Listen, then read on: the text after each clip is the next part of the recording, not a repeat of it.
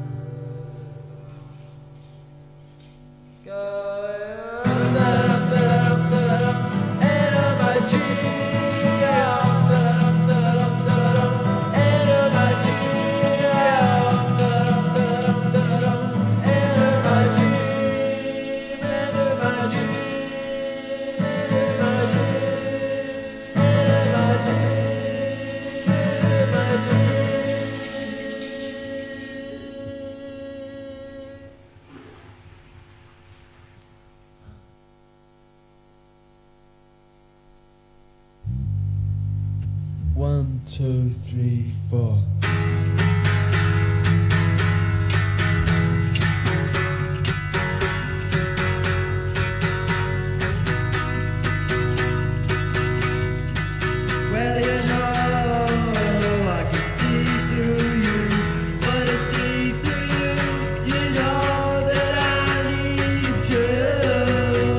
Stuck it to and one, 5, 1 friend. Let's stuck it to and